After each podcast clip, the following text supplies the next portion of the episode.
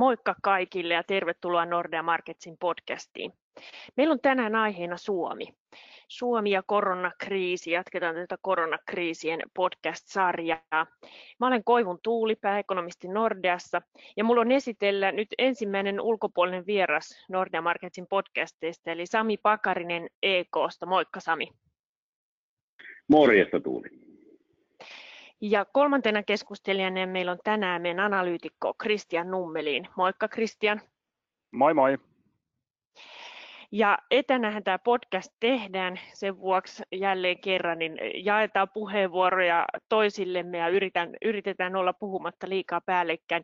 Odotetaan niitä aikoja, kun päästään taas samaan studioon ja, ja katse kontaktiin muiden puhujien kanssa. Mutta hyvinhän tämä on luonnistunut jo pari kertaa, joten eiköhän tästä tänäänkin selvitä.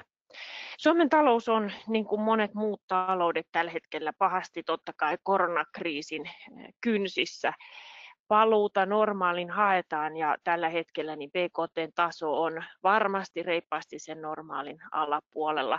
Me ollaan Nordeassa arvioitu, että Suomessa ehkä tämä nykyinen tuotannon menetys olisi jotain 15 prosentin luokkaa tällä nykysapluunalla.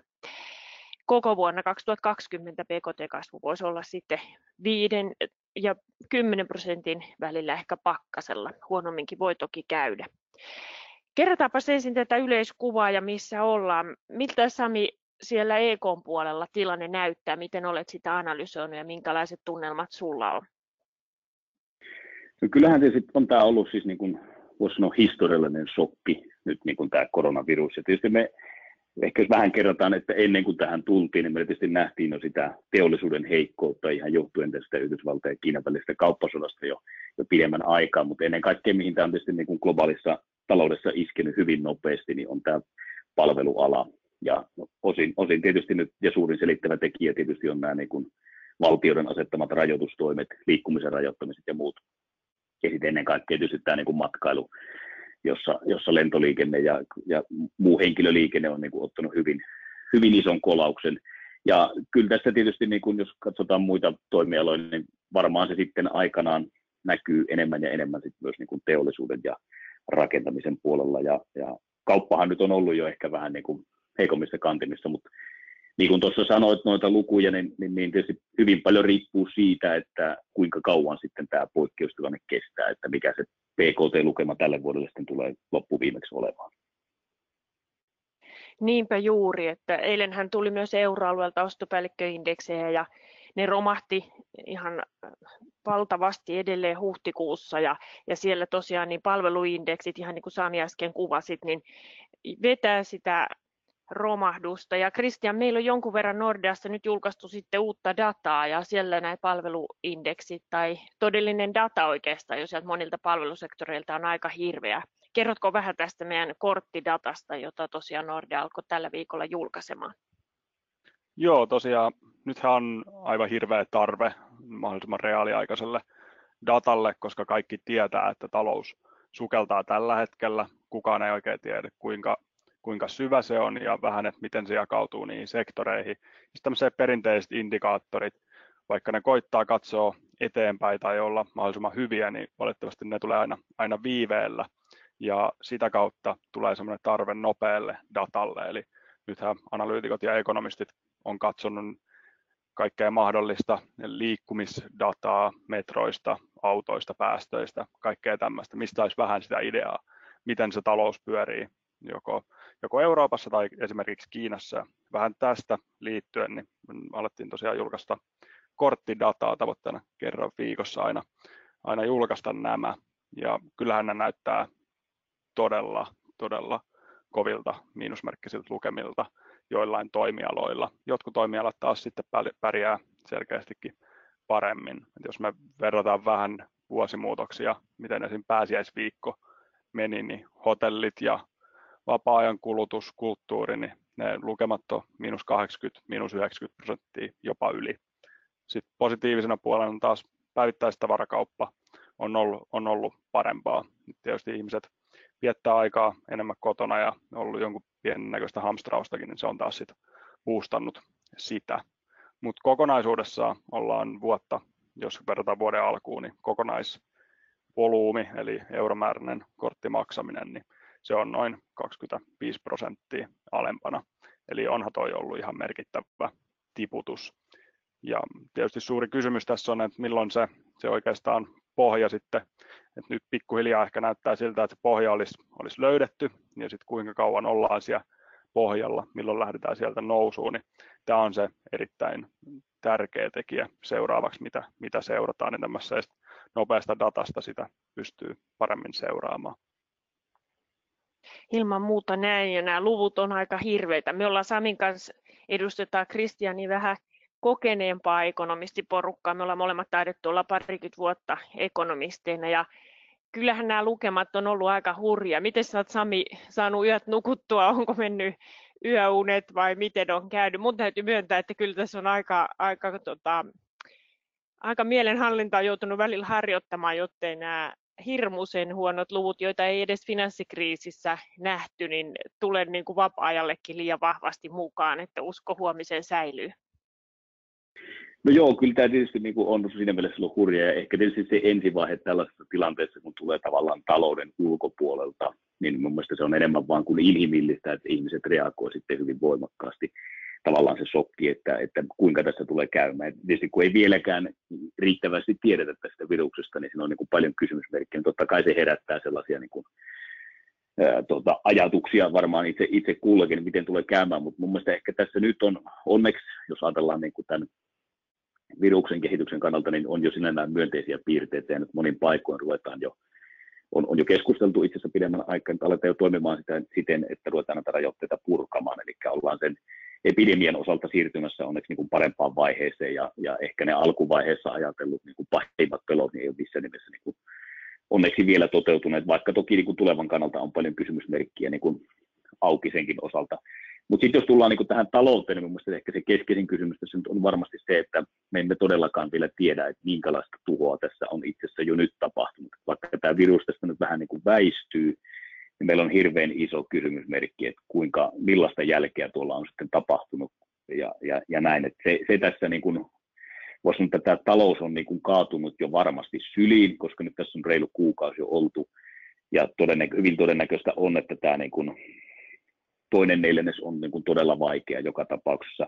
Pitkittyykö tämä? No silloin tiedetään heti, että yritysten maksuvaikeudet tulisi niin kuin merkittävästi lisääntymään, jos tämä vielä tästä vähänkään pitkittyy. Et, et, et, kyllä tämä on ollut, en, en, en todellakaan niin kuin muista tota, omalta työuralta tietenkään, niin, niin, niin ei, ei tällaista kriisiä ole nähty, että onhan tämä nyt ollut niin kuin hyvin, hyvin mielenkiintoinen seurattava hyvin, hyvin monelta niin kuin näkökantilta ja varmasti on myös tulevat viikotkin. Kyllä joo, ja, ja ihan niin kuin Kristian tuossa kuvasi, niin tässä on palvelualat ja yksityinen kulutus ja kotitalouksien kuluttaminen nimenomaan nyt ollut ensimmäisinä viikkoina tämän kriisin keskiössä. Sen sijaan monissa indikaattoreissa se teollisuus ja, ja investoinnit tai rakentaminenkin on vielä ehkä vähän paremmissa kantimissa. Osaisitko Sami yhtään kertoa sieltä jäsenyritysten taholta, että kuinka paljon kuitenkin pelätään tulevaa? Että yleensähän teollisuus ja investoinnit johtaa näitä suhdannevaihteluita, mutta nyt tuntuu, että, että se tuleekin sinne vähän viiveellä, mutta tuskinpa suojassa ollaan sielläkään. Joo, joo, kyllä tämä niin näin on, että tietysti Suomen teollisuudessa me nähtiin jo viime syksynä itse asiassa tätä heikkenemistä, tilauskannat tuli alaspäin rakentaminen, siellä on tietysti ollut tämä tietyllä tavalla niin kuin nousuveturin rooli sieltä vuodesta 2015 alkaen, ja se on tavallaan hiljentynyt koko ajan, ja siellä itse asiassa tämä talvi oli jo ennen tätä koronaa siinä mielessä poikkeuksena, että meillä on nämä sääolosuhteet hyvin, hyvin myötämieliset rakentamiselle, eli siellä on pystytty hankkeita käynnistämään käytännössä niin kuin keskitalvellakin ihan semmoisen kevätolosuhteiden aikaan, eli se on aikaistanut näitä töitä, ja me tiedetään siellä kuitenkin sitä hidastumista, jos katsotaan rakennuslupia, niin on, on niin kuin joka tapauksessa tapahtumassa.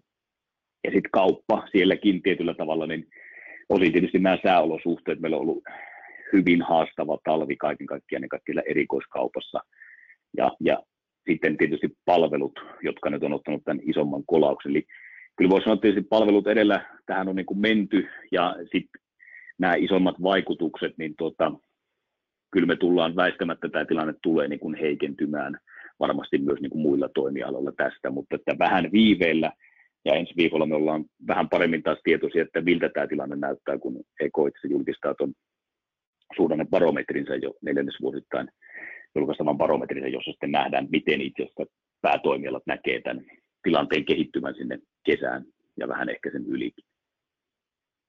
Se tulee olemaan varmasti kiinnostava barometri ja kyselyt on nyt sitten tehty koronakriisin ehkä syvimmissä syövereissä, niin katsotaan mielenkiinnolla, että mitä, mitä sieltä tulee. Tämähän on myös esimerkiksi valtioille tietenkin hirmuinen koettelemus, pitäisikö näin sanoa.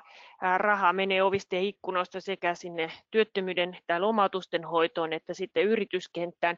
Kristian, sä olet vähän tarkastellut valtioiden velkaantumista. Kerrotko sieltä muutamia tärppejä? Mä tuossa aamulla itse laskeskelin, että jos, jos tota, nykyinen lomautettujen määrä vaihdetaan työttömyydeksi, niin siellä ollaan heittämällä Suomessakin kaksinumeroisissa luvuissa ja USAssahan tosiaan jo, jo tota noin 15 prosenttia työvoimasta on hakenut työttömyyskorvausta viimeisen viiden viikon aikana, että luvut sinne julkiseen talouteen on aika rajuja. Joo, kyllähän nämä tulee, tulee tietysti velkaa tullaan ottamaan reippaasti, oikeastaan kaksin käsin lisään joka puolella maailmaa, mutta tässä tilanteessa se tietysti on, se on hyvin järkevää, niin kuuluu ja kannattaa tehdä koska jos me pystytään estämään ne yrityksien konkurssit, niin silloin meillä on kuitenkin eväitä siihen kasvuun. Ja jos me katsotaan ihan Euroopankin mittakaavassa, niin kyllähän tästä menee tämä jossain määrin talous myös uusjakoon, kun tästä käynnistytään. Ne yritykset, mitkä pystyy vastaamaan siihen odotettuun kysyntäpiikkiin, kun taloudet aukeaa, niin ne pystyy kahmimaan tietysti markkinaosuuksia ja varmasti osa niistä jää myös pysyviksi. Et kyllähän jos me katsotaan puhtaasti velkasuhteita esim. Suomessa, niin tuonne 70 prosenttiin, eli tuommoinen 10 prosenttiyksikön hyppy tulee velka per PKT lukuihin tänä vuonna, mutta tietysti kun, kun siellä se bruttokansatuote romahtaa, ehkä 5 prosenttia, varmaan jopa enemmän voidaan nähdä, niin se tietysti yksistään jo, jo liikuttaa sitä merkittävästi. Ja Suomessa itse asiassa tässä kun katsotaan velkaantumista ja kuinka paljon sitä joudutaan ottaa, niin paljonhan tulee myös, myös sieltä itse asiassa, että sulla tulot, tulot laskee, mutta myös ne, ne menot nousee. Eli esimerkiksi työttömyyskorvaus tai työttömyyskorvaukset, niin ne tulee nousee ihan merkittävästi tämmöisessä tilanteessa, kuten, kuten Tuuli jo sanoi, niin että jos mennään sinne kaksinumeroisiin lukuihin, niin sehän tulee, tulee olemaan selkeä shokki. Mutta oikeastaan julkisen talouden näkökulmasta niin se tärkeämpi on, että mitä tulee tapahtuu seuraava 20-30 vuotta oikeastaan siellä niille meidän menopaineille. Meillä on yhä edelleen väestön ikääntymiset, suhteellisen jäykät työmarkkinat, tämän tyyppiset asiat ja niille oikeastaan niitä rakenteellisia uudistuksia kaivattaisiin ja toki niitä se kriisin jälkeen olisi se sitten aika niitä tehdä. Et mehän ei oikeastaan finanssikriisin jälkeen päästy keräämään niitä puskureita, vaan nyt tuli tämä shokki ja varna on, että me paukutetaan sitten alijäämiä taas pitkälle tulevaisuuteen. Ja tässä kaivattaisiin rakenteellisia uudistuksia tämän, tämän shokin jälkeen, mutta tässä vaiheessa on, on oikea asia ottaa, ottaa sitä velkaa ja pitää niitä yrityksiä hengissä. Varmasti näin ja, ja tosiaan niin valtiovarainministeriö viime viikolla julkaisemissa laskelmissa tehtiin myös kaksi toipumiskenaariota ja muutamista kuukausista äh, äh, niin kuin riippuu jo se, että kuinka syväksi tämä monttu julkiseen sektoriin ja, ja sitä kautta velkaan ja, ja toipumiseen muodostuu ja ne erot siellä velkaskenaarioissa on valtavat. Suomikin voi päätyä lähivuosina jo 100 prosentin tasolle, jos, jos tässä huonosti käy. Sami, sä olet miettinyt aika paljon tätä talouden avaamispuolta. Ei mennä niihin yksityiskohtiin tässä podcastissa, mutta kerropa sieltä muutamia joitakin tärpejä, että miten talouksia pitäisi lähteä avaamaan ja, ja mitä te olette EK-työryhmissä miettineet. Mä olen itse seurannut aika paljon tuota Kiinan dataa ja todennut sen, että pelkät nämä rajoitustoimien purut ei riitä, vaan kyllähän tässä on myös kyse paljon siitä, että miten ihmisten luottamus kehittyy. Että Kiinassa esimerkiksi niin liikkuminen on monin tavoin jo vapautunut aika paljon, mutta, mutta silti kuulopuheiden mukaan niin eipä siellä nyt ostoskeskuksissa tai ravintoloissa ruuhkaa ole ja, ja tilastotkin sen kertoo, että kuluttaminen on jäänyt paljon jälkeä siitä talouden muusta toipumisesta. Mutta mitä Sami kertoisit tästä ää, avaantumisasiasta Suomen näkökulmasta?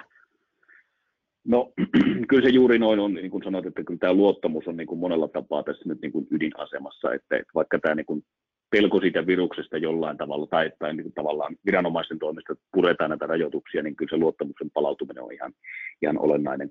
Me on tosissaan on EKssakin pohdittu näitä ajatuksia ja tota, kyllä tietysti niin kuin, jos ajatellaan tämmöinen hallinta, testaa, jäljitä, eristä strategia, johon nyt ollaan niin kuin hallituksenkin toimesta nähtävästi siirrytty, niin tuota, tietysti siinä on olennaista etsittää testaamiskapasiteetti, että meillä on niin mahdollisimman hyvä kuva ja se, ja se riittää tavallaan se kapasiteetti tämän niin kuin epidemian hallinta, niin on olennainen osa.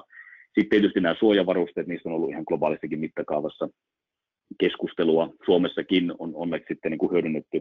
Meillä on EKssa kartoitettu niitä jäsenyrityksiä, jotka pystyy omien hankintakanavien kautta hoitamaan ja auttamaan myös huoltovarmuuskeskusta tästä tilanteessa. Ja sitten on ollut puhetta ihan tästä kotimaista tuotannosta, miten firmat pystyy sitten auttamaan tämän, tämän esimerkiksi niin kuin suojamaskien tuotannossa. Mutta ehkä semmoinen niin kuin kaikista niin kuin keskeisin mun mielestä ehkä tässä tilanteessa, mitä pitää tehdä, niin kun lähdetään purkamaan näitä rajoituksia, niin on ennen kaikkea luoda sellainen niin kuin tiekartta siitä, että missä vaiheessa, mitä sektoreita, mikä se prioriteetti pitää olla, ja, ja ennen kaikkea sen sitten viestiminen niille osapuolille. Niin kyllä tämä niin kuin korostuu tässä kaikella tavalla, kun tuota, me tiedetään joka tapauksessa, että niin kuin rajoitteiden asettaminen on huomattavasti nopeampaa kuin sitten niiden purkaminen, koska pitää olla tietyllä tavalla myös varuillaan tämän epidemian uudelleen leviämisen sitten kannalta. Ja jos meillä on niin kuin riittävän hyvä viestintä, riittävän hyvä suunnitelma, jo, jo, miten sitä tullaan niin kuin toimeenpanemaan, niin se totta kai lisää sit sitä luottamusta. Ja sitten jos nämä toimet sen rinnalla on, on myös riittäviä, niin tämä on varmaan nyt sellainen niin kuin keskeinen, mutta että meillä on toki siinä mielessä hyvää työtä, että tässä niin kuin ensi viikolla taitaa olla määräaika tälle Vesa Vihreälle